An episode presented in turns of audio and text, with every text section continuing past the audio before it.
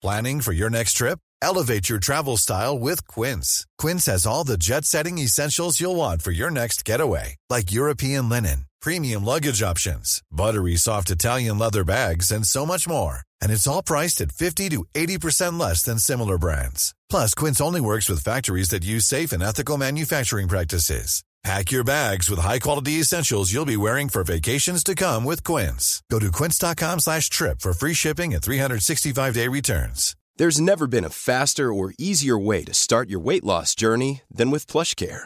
PlushCare accepts most insurance plans and gives you online access to board-certified physicians who can prescribe FDA-approved weight loss medications like Wegovy and Zepbound for those who qualify.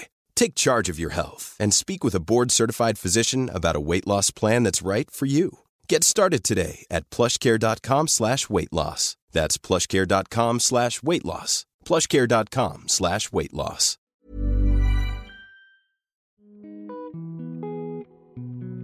Welcome back to How Are You, the Wellbeing Podcast. This week's guest is model, influencer, and presenter of BBC's latest documentary, When Nudes Are Stolen. It's Jess Davies. Welcome. Hello, thank you for having me. I'm so excited about this episode and just finding out so much more. It's such an interesting topic, but also such an important one because it's affecting so many women's lives and it's just not okay. I watched the documentary last night. So it's called What When Nudes Are Stolen and then there's a little subtitle. I had it up a minute ago um, about the internet and how like there's this whole other side to the internet, right? Mm, yeah. It's like the dark web, right? yeah, the underground world, the dark web, which, to be honest, I didn't really know much about until the documentary. So I went into it thinking we were going to look at more the traditional side of catfishing, but actually, what it turned out to be was like this really grim, dark world that we uncovered, um, which isn't that hidden away, to be honest. Like, it's quite easy to find, which is scary. Mm, that is really scary. Before we like delve any further, I have to ask you the most important question. I can't believe I haven't asked you yet. How are you? I'm okay, thanks. Thanks for asking. Yeah, I mean, it's been a heavy few weeks, but I'm all good. Yeah, I bet you've been so busy since the launch. Yeah, and just replying to like people on Instagram, I always feel like I want people to open up to you, you know, like I want to reply to people. So every day I'm like going through, I've just had hundreds of messages, which is so nice. Um, but yeah, it's been busy. How are you? I'm good, thank you. good. Just juggling everything as best as I can. Um, but no, I'm good. I'm good. Okay, so obviously this hasn't come out of nowhere, this documentary. Are you not a glamour model anymore? No, I mean they don't really exist. So like lad mags don't exist anymore. So there isn't really any scope to be a glamour model anymore. So it was very much of its time, I think. Like um, some people listening might not even they might be too young to remember like Nuts Zoo, FHM, them kind of magazines. So it does make me feel old when I think of oh my god, that was like ten years ago. Oh no, you're not old at all. I remember them very clearly. So yeah, just tell us a bit more about that your career then. What made you go into glamour modeling? Because I think it like is a great basis for you know the next topic and why things have evolved the way they have. Yeah, absolutely. So I just wanted to be a model ever since I was like 10 11 years old. I used to tell everyone, and it became a bit of like a running joke in my family. I mean, I don't know where I got the confidence from because I did not look like a model when I was 12 and had this awful, like, you know, that layered fringe thing. Anyway, when, when I was like 16, 17, I just started like, I did a few pageants. First off, I competed in like Miss Wales, uh, Miss Galaxy, Miss Teen Galaxy, and then applied to a few modeling agencies and because i'm five foot five and had these natural 30f boobs they kind of all came back and said oh you should try glamour modeling um it wasn't a total surprise. Like i used to love katie price in the jungle. I used to have my mum like plait my hair like his. So it wasn't like something that was totally out of the blue of me thinking they might suggest it. But straight up i used to say to people i'm never going to do topless. Like i don't want to do that. I i had a boyfriend at the time as well so i was a bit like it, it just wasn't for you know to go down um so i i almost kind of fell into it um because it was the only option available for me so i found an agent in london uh started off doing just lingerie um and then my first topless photo actually got published without without my consent, which is quite ironic because the whole documentary is about consent. Um, it was like I was wearing like a pink mesh swimsuit, and I said, um, to my to my agent and a photographer at the time, I'll I'll wear it, but only if you like Photoshop my nipples out because I don't do topless. they were like, yeah, yeah, definitely. And then weeks later, someone contacted me on Instagram like, love your like shooting that. So I was like, what? Looked up and they hadn't photoshopped it, and there I was like topless for the first time, and I was crying because like that was not what I wanted to do, you know. So I guess um yeah, quite ironically, it pretty much started out um without my consent, and now fast forward ten years, we're in this position. Wow. That is crazy. And that's for like, that was like a top, top magazine, you know? Mm. And with my agent, you know, I think people think, oh, how do these things happen? But my whole career, like, it was all through my agent. Everything was legit. It was with contracts. But I guess that was the industry. I was, I was only 18 when I started, so I was quite young. And, and I always think it sounds a bit silly saying I was from Wales. But I mean, in this small town Wales where I grew up, Aberystwyth, it was like totally a new world for me. You know, I had no idea what to ask for or what was going to happen. I was just getting the train to London thinking, this is exciting. and that was that, you yeah, know? So, yeah, looking back, I think maybe you should have asked this and that. But I guess when you have an agent and stuff, you put your trust in them, don't you? Absolutely. Absolutely. And you're a young, impressionable girl. It is exciting. You know, um, there are opportunities there, and you don't sometimes want to ask the questions because you don't want those opportunities to disappear. Yeah. Um, I think that's another thing. Like, it's also exciting. You don't want to almost be a killjoy, but you know, and you just trust adults. So you look at these people, they're older than you, you're like, they wouldn't do that to me. I trust them.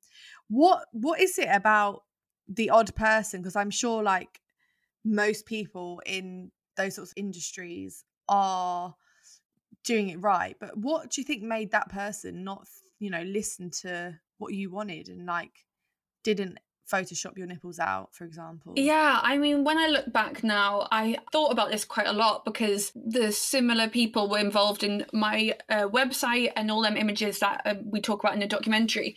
And I guess it just comes down to money for them, you know, um, and just not respecting the models as humans, as full humans with, you know, families and friends and ambitions and goals and all of that. Like, I think it just they just saw us as a way to make money and that was it really which is a shame because you know a lot of girls that were in the same kind of world as me have, have messaged me since and been like yeah i didn't really like that either. And it does put a dark cloud around it because i think there is already a huge judgment around the kind of glamour industry. And when it came to you know, going on the shoots for magazines. It was fun, you know, like you go there, you had all your hair and makeup done, you pick your outfits out, like you're in front of um in a big studio, you're you're in front of the camera, it's a legit photographer, like everything was done legit. So I think when my image is posted without consent in the magazine, it was more that the word wasn't passed on to ma- the magazine rather than it was them choosing it. So it does kind of put a dark cloud around the good times because obviously, as a documentary shows, there's so many, unfortunately, bad sides of it as well. Mm. Absolutely. Do you feel now that the bad sides have outweighed the good? And is glamour modeling, um, if you were to do it again, would you go down the same route? I think I always try and live like a glass half full life. So I'm like, don't want to regret stuff, but I think definitely the older I get and I just see things through fresh eyes. I think you have more knowledge, more experience um, I'm like an out there feminist, and I've talked to a few feminists, and they always say like the older the get you get, the more radical you get, and that's how I feel I am now. Like because you just keep looking through things at different, you know, with different eyes. So looking back, I think yeah, maybe what I thought it was in that present moment of all this glitz and glam and a, a bit of fun, actually, I was you know exploited quite a lot in that position.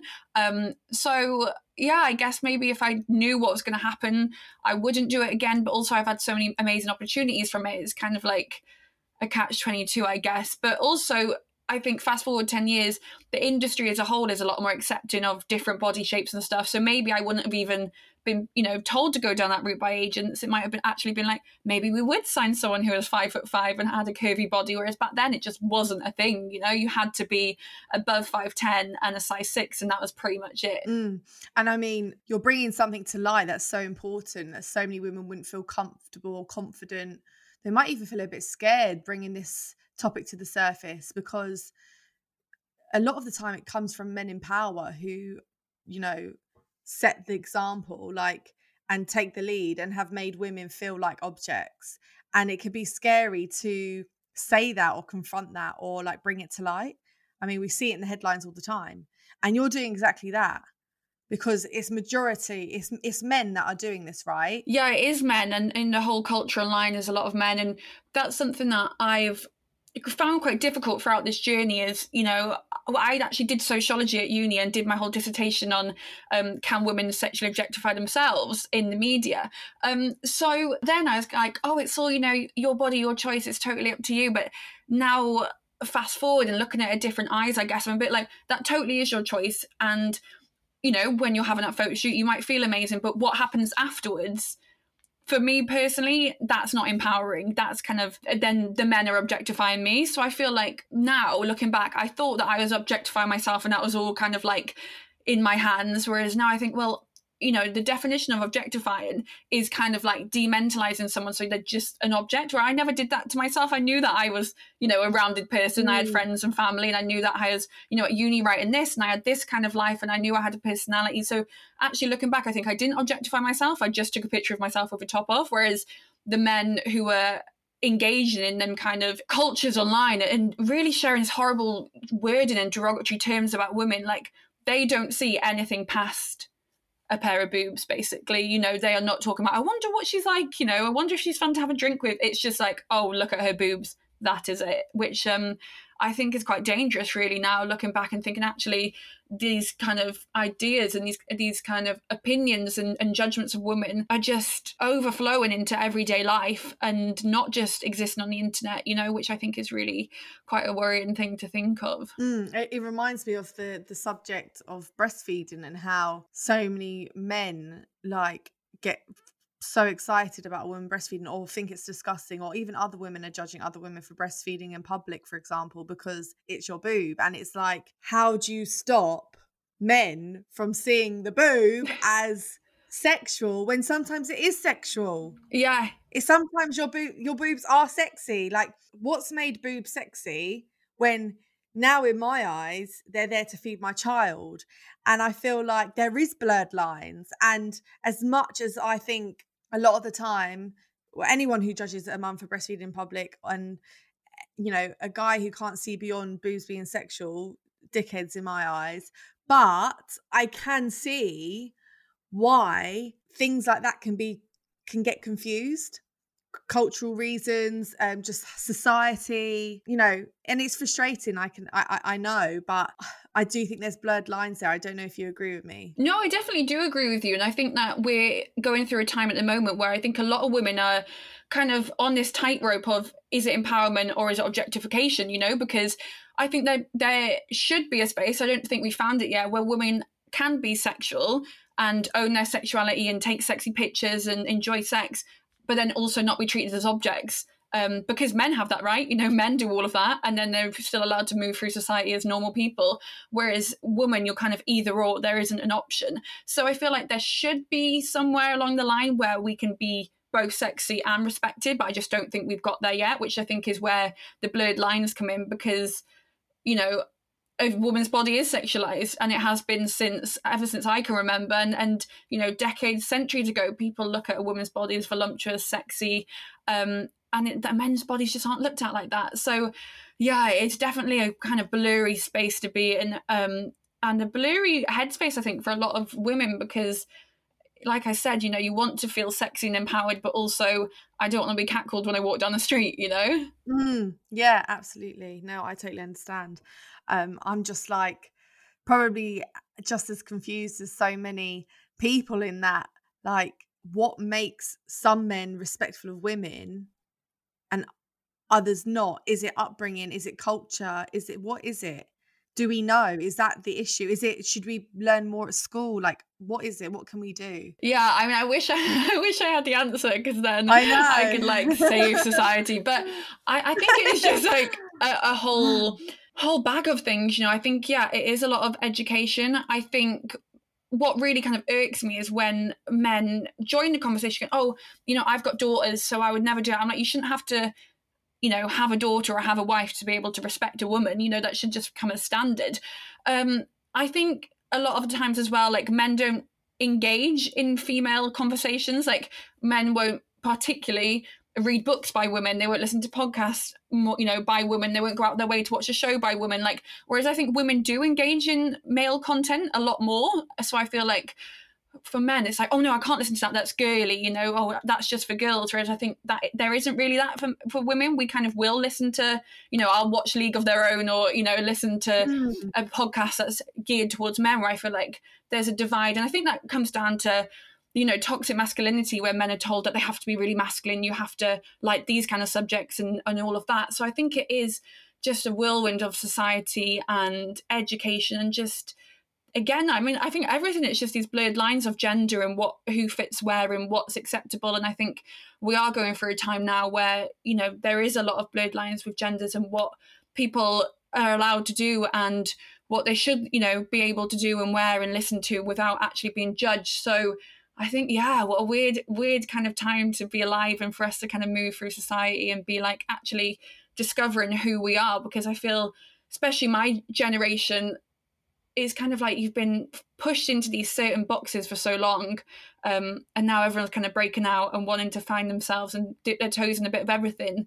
And then that's when you get the backlash whether that's feminism gender sexuality all of it. So it's definitely interesting times i think. Yeah really interesting times. People definitely have more of a voice which is great. People are are expressing themselves so much more um, and I love it. And it's definitely made me a lot more like well-rounded a lot more open-minded um and that's the beauty of social media because i've learned so much from social media. Like i follow i like to follow like such an array of people and i think it's really important to follow people that aren't like you either so that you can understand other people's worlds. Um i've got three brothers and understanding them and like understanding men from their perspective and like watching League of Your Own and all those things have definitely I've enjoyed and I think it's made relationships easier for me as well like being in a relationship with a man it's been easier because I've grown up around 3 so I think you're right in that women want to understand men because mm. I think it makes our lives easier. Whereas men, uh, not all men, I'm not generalizing. You have to be careful here, but I really think we're such we're we're hu- we're both human. Men and women, we're human, and everything in between, but we're different species. I really feel like we're so different. Yeah, I feel I feel the same. I think that's a real core issue, and I do think culturally, the UK have c- come really far already with stuff like this, but around the world, it's like nowhere near where we are. And I mean, it's still happening here, but around the world, like women can't even walk to the shop on their own in some countries. Mm. So I think until collectively as a world, we all get on the same page with gender equality and respecting women, women being allowed to feel sexy, look sexy, take sexy pictures without being treated like, you know, just an object. Unless we collectively come together as like a whole planet I think it will be hard because the internet has made the world such a small place. Yeah, absolutely. So it's not just the UK that we're dealing with, even though I think the UK has a huge problem with like lad culture and lad banter and stuff. But I guess we could yes. talk about that forever. But you know, I feel like a lot of the UK men in the UK are quite oppressed in terms they won't talk about their feelings because it's not cool. And i think there's a lot of websites that have kind of encouraged that kind of lad banter lad behavior lad culture. Um, and obviously if you speak out about it you're you're a snowflake and you know it's just a bit, a bit of a laugh. And i feel like that's actually you know oppressed a lot of men where they can't speak about their feelings and their emotions. And it's just like this vicious cycle that we're going in. Like we want to help them. And this is what i have a lot of arguments on um I don't say arguments, debates, but on like my social media because you know, um, they're not all men argument. And it's like, I'm not, you know, not all men at all, but enough uh, women uh, and then enough men who aren't collectively perhaps wanting to learn about women, wanting to make a difference. It doesn't mean that you're, um, you know, harassing, assault, and all of that. That's a totally different conversation. But I just feel like it's this vicious cycle where it's like, we need you, you know, I always say like, well, I'm not against men. I don't hate men at all. Like we need you. We can't change society without you because we're, you know, we know what we need as women and how we want to be treated and respected. But if you aren't going to work with us, then it's not going to work, you know, and we're going to be in this cycle mm. forever. So yeah, I do feel like yeah, it is the internet. Like you're saying, it's just such a whirlwind of, of cultures that have all collectively come together and been able to feed off each other really and find find that culture which you sort of look at in a documentary like dr jessica taylor who we speak with she was saying you know she doesn't feel that the internet has made these kind of misogynistic cultures they've just it's just provided a space for them to all interact with each other whereas before yeah. yeah whereas before you know if you lived in a small town in wales you might not know anyone else who has that view for example whereas now you just log onto the internet and bam there's a thousand people with the same view as you and you can Mm. all you know trade and sell pictures of women and talk about them in derogatory terms without anyone knowing it's all anonymous so you're allowed to move Mm. through society you know being treated as normal when actually you're doing something really bad and illegal online Yeah, absolutely. That's what it's done. It's it's an amazing way to connect through the pandemic. We've been able to use technology, FaceTime, Zoom, like we are right now, like all these things to connect and do great things.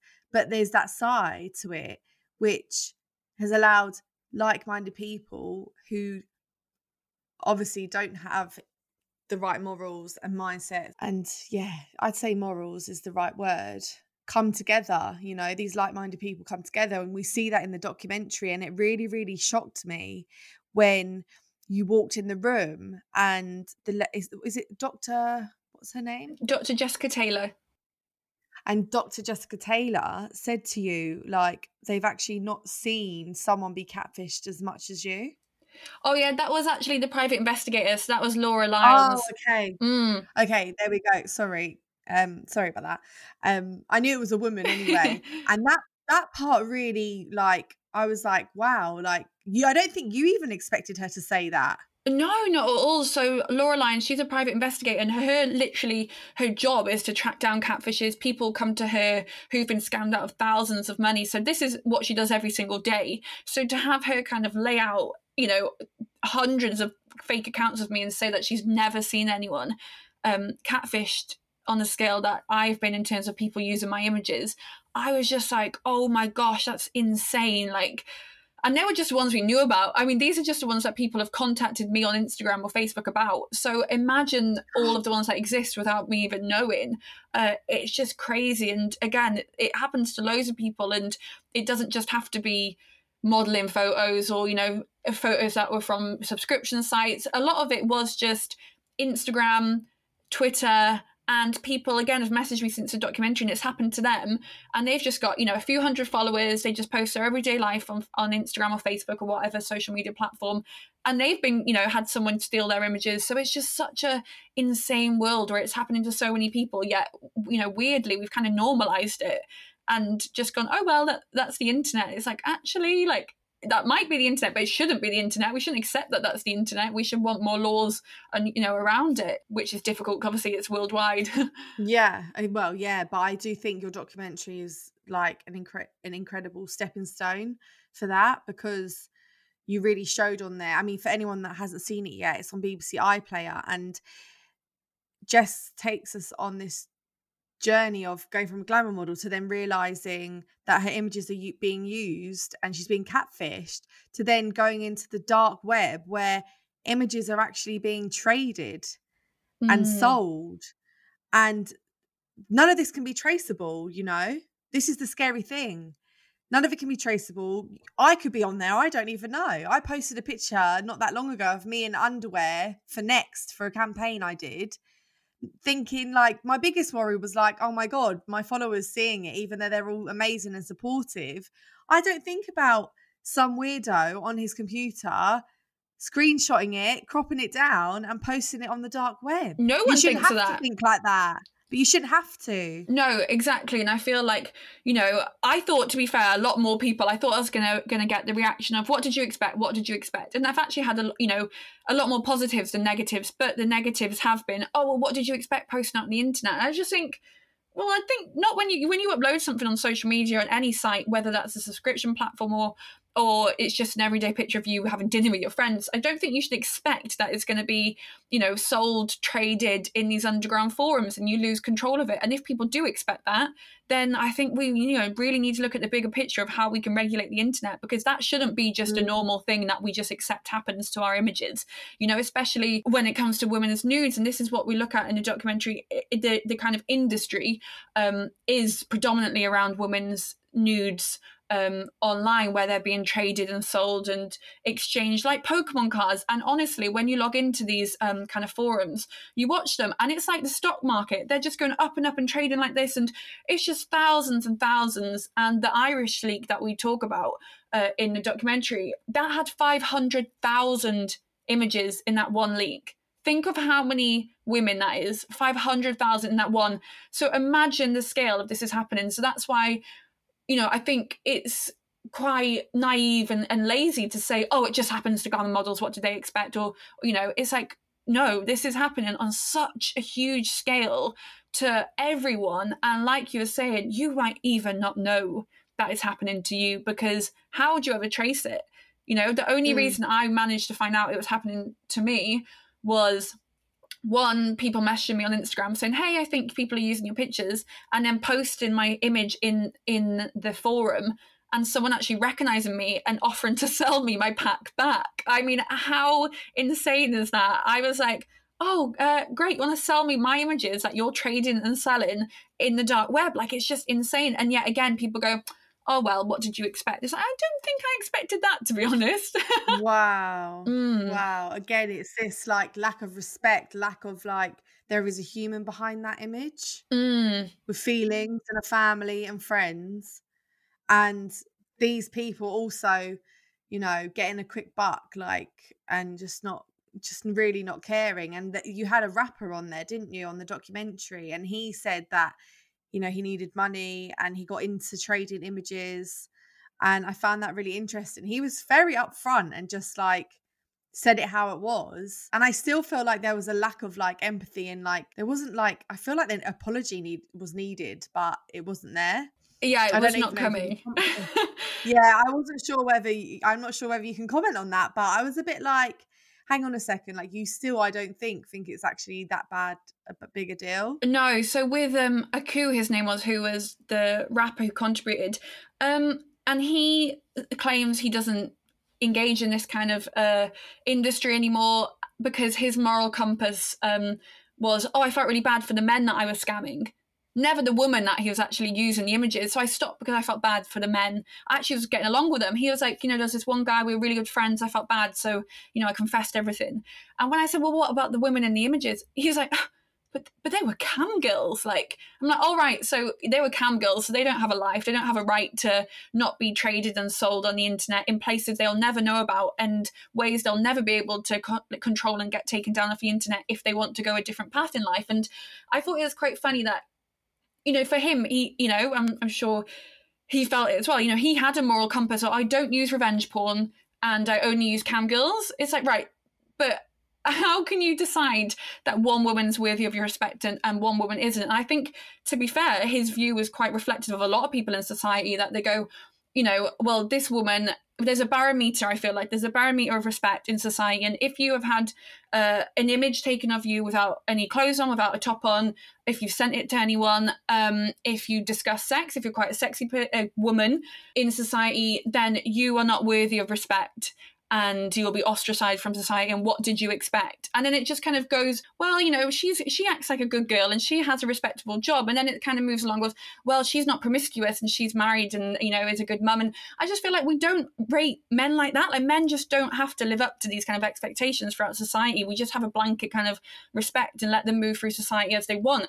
Um so I just feel like it's so outdated. Like, why do we still look at women and think this? Like, where does it come from? You know, we're in 2021 and why do we still look at women and be like mm, you're not worthy of respect? And it's an easy way of kind of dementalizing a woman and just looking at her as an object and you know something for, for a male desire or someone who um, not worthy of being able to be a full person just because you know their body or because their sexual behaviors. It's absolutely insane. Like like that doesn't represent you. You know if you work in a supermarket and you are allowed to be a whole person. You're a mum, you know, a daughter, a sister, you have friends, you might go out and celebrate your birthday that Saturday night after your shift. Like you are a whole person and people view you as that. Whereas if you have a, any job that's sexual, whether that's a glamour model, you know, might be an OnlyFans model, you might be a sex worker, it's like you're just not viewed as a whole person. It's like your your job defines you, and that is that.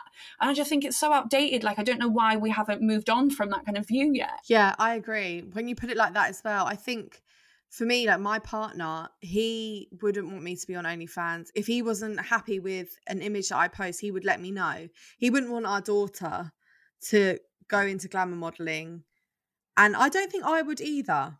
And that's me being honest. If it's what she really wanted to do, I would support her And I'm not judging of anyone that's done it because I've, I've got had loads of met clients who are glamour models and do that. And actually, I I look at those images and I think, I wish I had that confidence. Like it's amazing.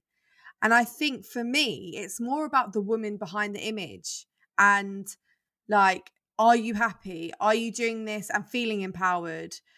Are you um like I remember going to a strip club once and I couldn't bear it. I couldn't sit there and watch the disrespect between the men towards the women. And also I couldn't bear all these thoughts going through my head of she's doing this for money because she doesn't know what else to do that's what i was thinking like because i've seen documentaries about you know um i was it was based in scotland this documentary where the girls were like i've got a drug problem or i drink a lot and this is like the best way for me to pay pay my way or pay my rent i make good money and I, those thoughts were just going through my head and i just couldn't bear it I totally get where you're coming from. When it comes to documentaries, I think I always watch documentaries that are, you know, around these kind of topics. It's just what interests me. But I feel really um, like the media post that kind of image of um, strippers women who are escorts, prostitutes. You know, every documentary I, have watched quite a few of Louis Theroux, and I'm a big fan. But I just his latest one he did a couple years ago. I thought this is nothing new. Like all you're doing is painting women as having to do this because they've got no other choice and no money. And actually, like yeah, that is the reality for a lot of sex workers, but it isn't reality for all sex workers. A lot of people enjoy being strippers. You know, like Cardi B talks about it often. She's proud about her it. Um, and I feel like the media kind of plays into it again. It's kind of misogynistic ideals that you know women are only doing it because it, you know we're objects and we don't enjoy it. When actually, like I'm sure a lot of people do enjoy it. Personally, I didn't go down that route, but you know that was my choice. And similar to what you're saying, you wouldn't like your daughter do it. I think that's perfectly fine. You know, like people i you know i posted about this recently on my instagram. It's like everyone's allowed their own opinion and you know not everyone has to agree with glamour modeling you know? Not everyone has to agree with any job that people do. People don't agree with people eating meat all of that. I just feel like you can have your opinion but uh, you're not allowed to make someone's life a living hell just because you disagree with it. No. You know, whereas I think yeah. when it comes to um, women who make money off their bodies, people have an opinion, but then they also make their life hell because they don't let them move through society. It affects your relationships. It affects the jobs prospects that you get. It affects how people treat you. It affects what trolling you get online. And it's like just because you disagree with their job, you know, just disagree with it and move on and you don't have you don't now get to make their life a hell a living hell because you disagree with it. So that's why i feel like the the kind of disbalances i think yeah everyone's perfectly allowed everyone's opinion. I've got opinions about so many things. I'm always ranting about it on, on twitter and stuff. I just feel like you just because your personal opinion you don't get to kind of then make someone's life hell because you don't agree with it. So that's where i feel like there's a disbalance which is why i wanted to make the documentary because mm. i feel like for so long people do view women who make money from their bodies in such a negative way. And and like we've been talking about just strips them down to objects. And i just wanted to kind of open up my world. And i was really scared you know telling people i cried twice in the documentary. I cried so many times off camera that didn't make it in the documentary. Like i'm an emotional person but i just wanted to kind of open up and be like you know there is a real human behind these pictures you know like maybe you should think about that when you're sending you know girls leaked images to your whatsapp group or you're trading them online or commenting them on reddit forums and all that kind of stuff. And i feel like we're not there yet you know people and men but also women you know don't view women who have their bodies in online as real people which is a shame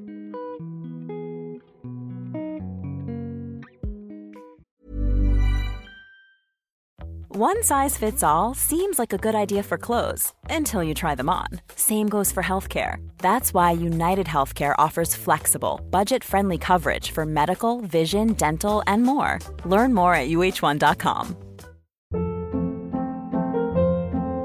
Hold up. What was that? Boring. No flavor. That was as bad as those leftovers you ate all week. Keke Palmer here, and it's time to say hello to something fresh and guilt free. Hello, Fresh. Jazz up dinner with pecan crusted chicken or garlic butter shrimp scampi. Now that's music to my mouth. Hello? Fresh. Let's get this dinner party started. Discover all the delicious possibilities at HelloFresh.com.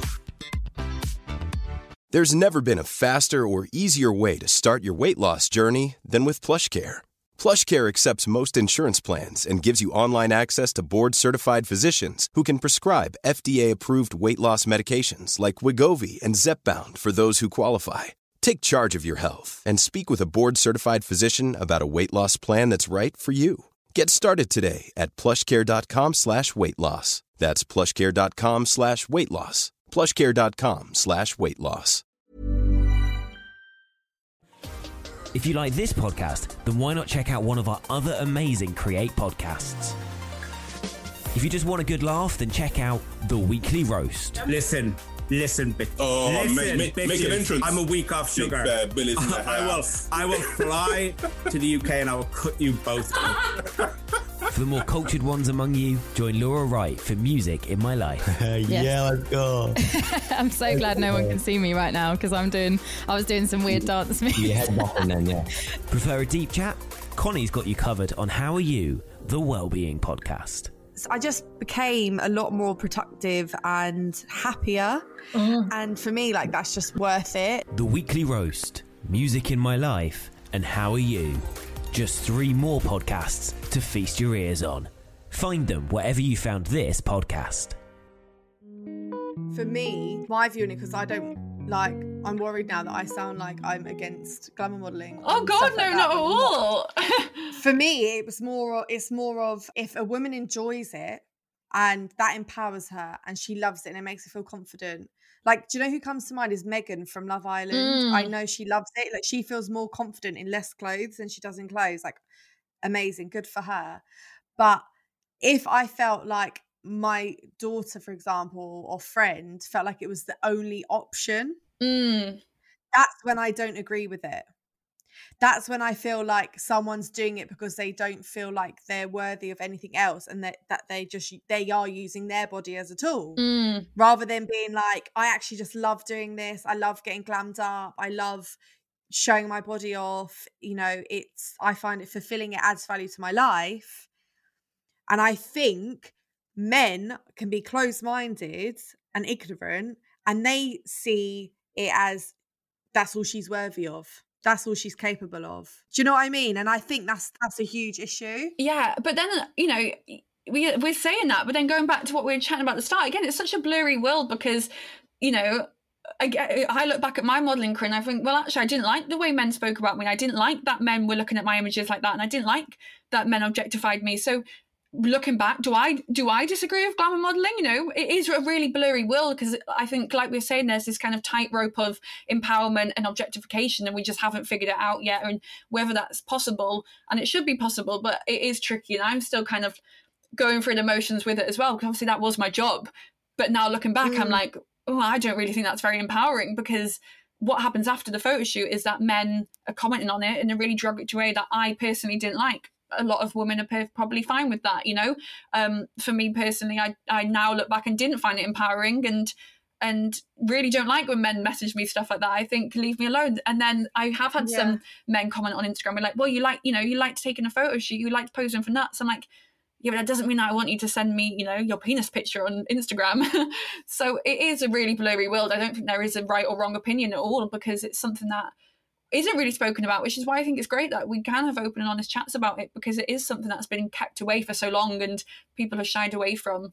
Um, so hopefully this documentary will just start conversations about people thinking about what uh, definitely. Yeah, I think so. I think it's it, it- it's a really really important topic. Ash, a friend of mine, Ashley Louise James, she talks about it a lot. Um, especially now she's a mum with the breastfeeding and like she gets sexualized a lot because she's got big boobs and as if it's like an invitation for men to send pictures and stuff and that's where it's just I don't even know. I can't I feel like will will we ever know the answers when we're not those men? Like it's like are they individual cases where you need to interview every single one of them and say, look, but why are you like this? And it's like, when will it end? Do you ever feel like that? When will this end? Like, when will it actually stop? Yeah, definitely. And I don't think it will. You know, I just feel like there's individual cases, but I know, you know, nearly every woman I know has had an unsolicited image sent to her and comments made at her in the street and online. And I just feel like, is it going to end? Are, we going to be able to, you know, flip society that much that men don't view us as sexual objects all the time? It, it is, you know, quite concerning when you think of it that Mm. there's just such a divide. I feel like when it comes to how women view men compared to how men view women. And again, I know it's not all men, but I'm just talking in general how society works. There is definitely, you know, we look at each other through different different lenses, I think, which is quite concerning when we have to just exist on the same earth with each other and hopefully, you know, be able to treat each other like humans and respect each other. But yeah, I love Ashley. I follow her on Instagram. I, I love her posts about it because I feel like I totally relate it. You know, I've had boobs, big boobs since I was really young and I've always been sexualized, and I just feel like why is that placed, uh, you know, onto women? And she's posted um, similar experiences. I think about her being really young and having boobs and having older men comment on it, and I think it's just such a wider conversation about how women are sexualized, girls are sexualized at such a young age, and why and how we're viewed as you know just sex objects and something to look at and not mm. and not see beneath that. So yeah it's definitely such a huge conversation. I'm sure we could literally chat about it for hours and hours on end but it is really interesting. You literally could. I mean you should start a podcast about this and get men and women on there to talk about it with you. It'd be amazing. It's need it's needed. I was going to say like i've got big boobs. I'm a 34g double g well, I vary 36 double F, whatever. Depends on the style of the bra.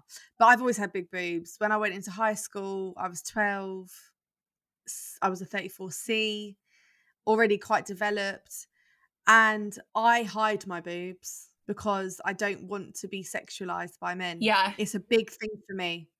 Like, I've gone the opposite way where I don't wear low cut tops. I don't like really low cut. I don't show off my cleavage. I avoid push up bras because I hate the thought of a man looking at my picture and being turned on by it without my fucking consent. Like I get it. It really it and it's not never really addressed it or thought of it like that, but that is the reason and I don't really want men to follow me on Instagram. Like if there's a man that starts following me and commenting or whatever, I just block them um, which might not be the right idea because it might be good for them to listen to my message and like look at my content but i just don't trust that they've got the right intention. Mm. you know it sounds really bad but that is that is how i feel. So I, I i get it. Like i i don't know if my images are used or anything but i have felt it from a young girl that I don't want to be sexualized by men. I don't want men to see me that way. So I hide myself, which is wrong. Yeah, it is. It's like, why should we have to cover up? And I feel the same. Like when I was doing the glam modeling, I was all like embracing it and I had these boobs. Whereas now I'm like totally the same. I'm like walking down in like jumpers and sports bras. And I just think like, oh, I don't want you to look at me in the street. I don't want you to comment when I walk past you. Like, don't turn around and look at me. Like, it, it does just gross me out now. And I think that's sad because, you know, mm. I'm I'm single. So I'm like trying to find a boyfriend, but it's so sad that all these experiences I've had have just put this big barrier where I'm like, oh, don't talk to me, don't look at me, because for so long, since I can remember, I've just been sexualized by men. And it's just such a sad, like, way to look at uh, you know men really because mm. obviously all of them aren't like that but it, it is that thing where you feel like you just want to like cover up and not be seen and i just think that's so sad because we should be able to walk tall and proud and be and wear yeah. whatever we want um without fearing you know being heckled in the street and and all of that so yeah i don't know what the answer is because I try and dress like how I want, and then I'm like, "Ooh, why are you looking at me like that?" I know, I know, and I feel like we've got to a point now when when we do post, it's for women. The, our posts are to give women confidence. Mm. Like when we do show our bodies, it's for women. Yeah. Rather than for men. And that empowers me a lot more. Like that's why I do it. Yeah, oh my god, definitely. I feel the same. Like the last year or so I've been posting on my Instagram and trying to be more authentic and just posting like more unposed pictures where I have a few little rolls of cellulite and because I'm like that's who I like following and that's the kind of content I like seeing. And then I have like men commenting like, "Oh, you're getting fat on purpose, you're promoting obesity." And I'm just like, literally if you think I'm doing this for you, you know, you must be joking. Like, I'm not thinking about yeah. you in the slightest. Like, all I want is to create my own little girl gang and like we all help each other out online and that is it. And then I just feel so like liberated now, thinking like, I don't want men to look at me and think I'm sexy online. Like, I don't care if you think I'm sexy online. I don't care if you think I'm sexy in the street. Like, I've gone totally the opposite way that I'm just like, I don't even want to engage with you, which is sad because like we're having these whole conversations. I feel like we need to have these conversations with men so we can understand each other more. But it is sad that it's got to a point where we want to put a barrier up because we're just so sick of it, mm. you know? Mm. And that's a shame, I think, because we should be able to engage with each other and stuff. But at the moment, I do feel like I'm just being like, no, like putting a blockage up, and I'm like, please just leave me alone. Um, hopefully, one day I'll be able to break that down. well, you will. Like, I guess it's getting to know. I mean, I was going to say the pressure on finding a relationship. Like you said, I didn't even think of that. Like trusting that man Mm. to be respectful, and you know, you know, how do you feel about that? That must be a bit of a challenge. Yeah, it is a challenge. It is a challenge. I feel like for so long, especially in my modeling days and when I was kind of growing up and at uni, men just wanted to hook up with me to say they've hooked up with me, and then that would be it. And I, I'm a total romantic, so I would just fall for a guy after like one hookup or whatever. And then they just push me to the side. It's like nah. And I feel like I, I know I talk about this in the documentary. It's like when someone and multiple people treat you like that, you start to believe it yourself and you start to internalize that. Um, so that's why I've been single for a few days now and just working through myself and just being comfortable in myself because I wasn't comfortable with who I was and I was probably using, you know, using sex as a way of getting guys to like me and it wasn't working because that's not how men work and that's not how healthy relationships work. So the last few years I've just been like took a step back and just been working through myself and I've honestly never been happier but it does kind of now you know I'm getting older and I would like to find someone you know I don't want to live on my own for the rest of my life but if that happens fine I'm fine. Um but you know it is a daunting kind of thing to think of because not only I feel like not only are you opening yourself up to that one person, but then obviously guys have friends that are, you know, all men. And then it's like, do I, you know, I, worry about that. And then they have like brothers maybe or dads. And it's so sad that I have to think like that. But that's kind of like where my brain goes. It's like, do I want to invite like 15 new men into my life? I don't really know right now, you know? Um, so it is a Yeah. daunting thing to think of. But hopefully I'm slowly getting there and can turn the tide. Oh gosh. Well, I, I mean, if you look at it in the sense that if this guy is respectable that you do meet, because you will one day, um, because they're out there. The the friends he chooses to be around are also, and the the father that brought him up is also, and the brothers that you know were brought up with him are also respectful. So. Um, it is out there, but yeah, I do feel for you. I think that is a big burden to carry and a big worry to carry, and it's not one that you should have to carry. Mm. Like you shouldn't have to go through life thinking, oh, I, you know, I'd like to meet someone now, but God, I really like, I, you know, what if, you know, they've, I don't know, what if they're disrespectful? What if they look at me like this? What if the dad looks at me like this? What if their uncle looks at me like that? That is just not how women should have to live. no, Um, absolutely. we shouldn't. something needs to change. Hopefully, our generation now we're talking about it. Keep talking about it. It's amazing what you're doing. We can make sure that our sons and daughters are educated, and we can sort sort of start on the the new generations and the future generations because you know that's the most important thing, right? Definitely. I think it does start, you know, I think in primary school we should be having conversations and education around consent. And that is where it starts, I think, and just about treating each other with respect. I mean, that is the basis of it. And hopefully as they grow up and and they will see that on a wider scale. And i think there are you know you look at the younger generation you know these gen zers and they are a lot more kind of like open and liberal and accepting. So hopefully we you know will see it change a bit and attitudes become more accepting of everyone and all genders and all sexualities. And i think it is going that way. So we've just got to try and stay positive and keep having the conversations. Yeah, fingers crossed and and keep pushing forward because that's all we can do. Yeah, I feel really positive that the future generations will address it more. There'll be a lot more women in power. There'll be a lot more laws and stuff around the internet because there needs to be. Mm. It's only becoming a bigger place. I think these things will happen, and um, I really hope. Yeah, I really do hope it starts changing, and just for the future of women, really. Um, we shouldn't have to keep fighting and fighting and fighting all the time. No, I know, absolutely. I mean, I love um there's a photo online of like this lady, she's about 70 years old and she was at the rally for Me Too and she's just holding a sign, she's like, I can't believe we still have to protest this shit. And I'm like, literally I like, know. and we're still there, we're still I going. But hopefully one day we'll get to a point where, you know, our kids and their kids won't have to. So that's all we can look forward to, I think. Yeah, absolutely. Before we round up this amazing episode, it's been so insightful. Um, I want to ask you a couple of things. The first question is what advice would you give to women, girls listening to this who are on social media, who post pictures? I think that younger girls are being a lot more experimental, being a lot more, uh, I could say, wear less clothes than I ever wore. anyway, like fashion changes, like you see 12 year olds in crop tops and and like denim shorts and stuff.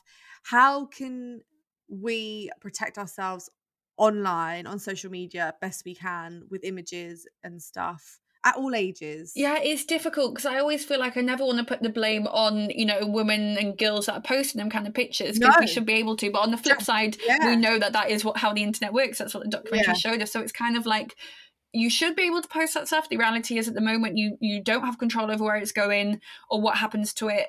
So I would say, you know, if you're not an influencer and you don't have all these followers, put your pages on private. You know, you, you don't need your pages to be open to loads of people because you don't have any control over what's happening um, with them, which is scary. I mean, on a subscription level basis, if you're using that, I know a lot of people um, kind of use watermarks and specific watermarks. You can try and trace where your images have gone if they do get leaked. Um, but again, that's a lot of time that takes. And I just feel like, oh, that, that responsibility shouldn't be put on someone who just wants to upload a bloody picture of themselves in a bikini. Like, but that is the internet at the moment. So there isn't really much we can do. Um, other than you know just be wary of what we're posting i guess and and know that we don't have control over it which is yeah sad that that's kind of the level we're at So essentially, if you're happy to post a picture knowing that it could go anywhere and it could be traded online without your consent, if you're comfortable with that, post away. Mm, If it's not something you're comfortable with, then maybe do some research, look into it, and really think about what direction you want to go in. yeah definitely one thing that really worries me is you know so many people are signing up to sites um like onlyfans admire me all of that which is great and it's you know a way for people to make money themselves but a lot of these people put in their bios this is my copyright and you know you're not allowed to post these pictures anywhere and after this documentary i want to like bang my head against a wall and i'm like I totally get that, and it is your copyright. But these people don't care about a sentence in your bio, and you won't even know that they've took it. You know, which is the scary thing. So it's like that isn't enough, and I feel like a lot of people, especially if they aren't in the modeling or influence world, don't have management, all of that, probably don't realize that that isn't enough to protect your images. So even if you're posting on a subscription site, it's awful that this can happen to you, but be aware that you don't have control of people leaking and posting that Mm. wherever. So just know that if you're uploading it, be happy with what you've posted, knowing it could get out there, which shouldn't happen to you, and that Mm. wrong. But that is the reality of the internet at the moment, unfortunately. Yeah, it's kind of being like a little less naive and sort of. I mean, watch your documentary, and I think that's. I think that's enough. Like, we'll, we'll, we'll I'm going to share it and get people watching because I think, like me, I watched it knowing that there was like stuff when I love watching crime documentaries and like stuff like that, and knowing that the internet could be a dark place. But Mm. when I watched it, like I didn't realize, you know, how much and how much an image like can be worth to like people you don't even know how much it could be shared without you because i just didn't realize you know the the extent of it so i think yeah just everyone needs a little shake i think on social media. We all get a bit carried away and the subscription sites i've never been on them. I did get an email from onlyfans recently asking me if i'd like to join which i i just like what and do what? Like and show what? But anyway it made me laugh. Um but just have just come on like i think everyone just needs a little shake up and needs to realize that once you post something it's there and it's there forever if someone grab screenshots it gra- screen grabs it and wants to take it away so there's an element of us taking a little bit more care and i know it shouldn't be we shouldn't have to like you said but that's where we're at right now so Mm. We need to protect ourselves protect our friends and just spread the word Definitely. so the final question I ask all my guests is what piece of advice would you give your younger self? Oh, I mean, how long do we have? I'd sit it down for a lengthy ah. chat. Again, like I've said before, I try not to be like regret things. So I wouldn't exactly say don't post out. I just, I think on a wider scale, I'd want to say don't internalize that shame. Like it isn't your fault, and you don't have to move through life, you know, feeling shame of your own choices. You are allowed to do them things and you're allowed to move on with your life also. I think you know we could, i could definitely put the thing of oh don't take that picture or don't do that. But again that kind of puts the blame on me and the blame should be on the people that have misused and stolen my image. So i would just say yeah don't don't spend so many years internalizing that shame and shine away. Just shine bright and do you. Such a cheesy Yeah. thing. It's true though, yeah it? absolutely. You know, you shouldn't have to spend the rest of your life apologizing to anyone, but to yourself either. Mm, definitely, definitely. And that's only something that I've kind of fi- figuring out the last year or so. You know, you are allowed to like live your life. Hopefully, I'll have another 60 odd years. Who knows? Like, you don't want to internalize everyone else's shame and misogyny. Like, if you're cool with it, then that's cool. And your friends and family are cool. Like, move on. Like, then people don't matter. The people that you care about don't care, Mm, move on. Those conversations don't need to be had. Just live your life.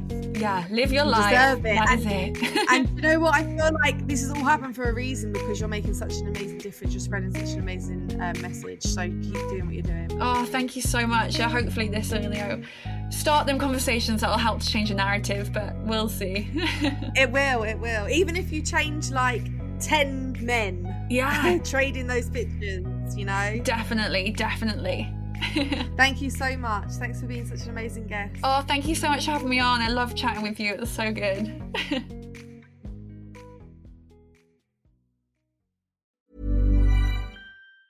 Even on a budget, quality is non-negotiable. That's why Quince is the place to score high-end essentials at 50 to 80% less than similar brands. Get your hands on buttery soft cashmere sweaters from just 60 bucks, Italian leather jackets, and so much more.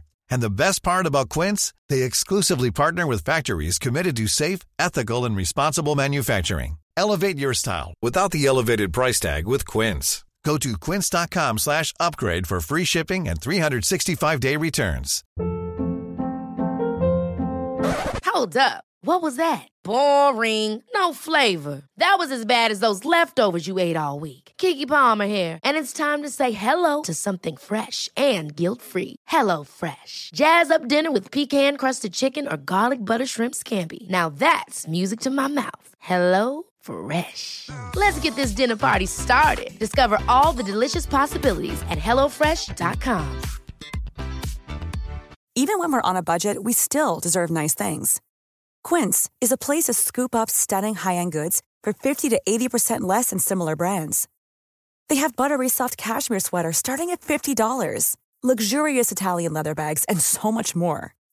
Plus, Quince only works with factories that use safe, ethical, and responsible manufacturing. Get the high-end goods you'll love without the high price tag with Quince. Go to quince.com slash style for free shipping and 365-day returns.